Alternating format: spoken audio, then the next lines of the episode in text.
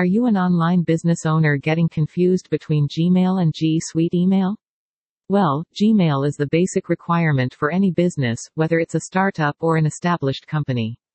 It has so many exciting features that allow your organization to work seamlessly as a team. But if we talk about Google Workspace special features, you can't access them with a free Gmail account. For the proper functioning of a business, users have to opt for a G Suite email account.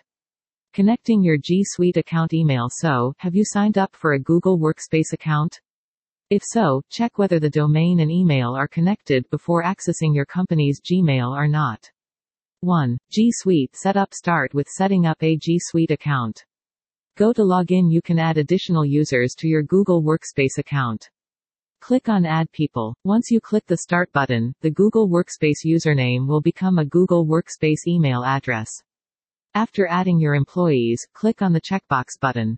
2. Domain verification Now you have to verify the ownership of your domain. First, add a meta tag for verification. Moreover, you can choose various methods for verification, such as adding a domain name host and uploading an HTML file. The domain ownership verification depends on a domain hosting company. So, follow the instructions given for domain verification. 3. Gmail set up for business MX records. Now adjust MX records means domains mail exchanger records. Next, enter the MX record information. You have to follow instructions given by a hosting company. Click on the checkbox once the MX records process completes.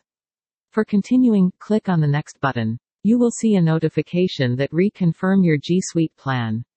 Next, enter the password and press sign in. Once you have completed sign in, you will see admin console on your screen. Here you can manage G Suite account email. Remember to leave the account logged in. Next, you can check your account by sending emails.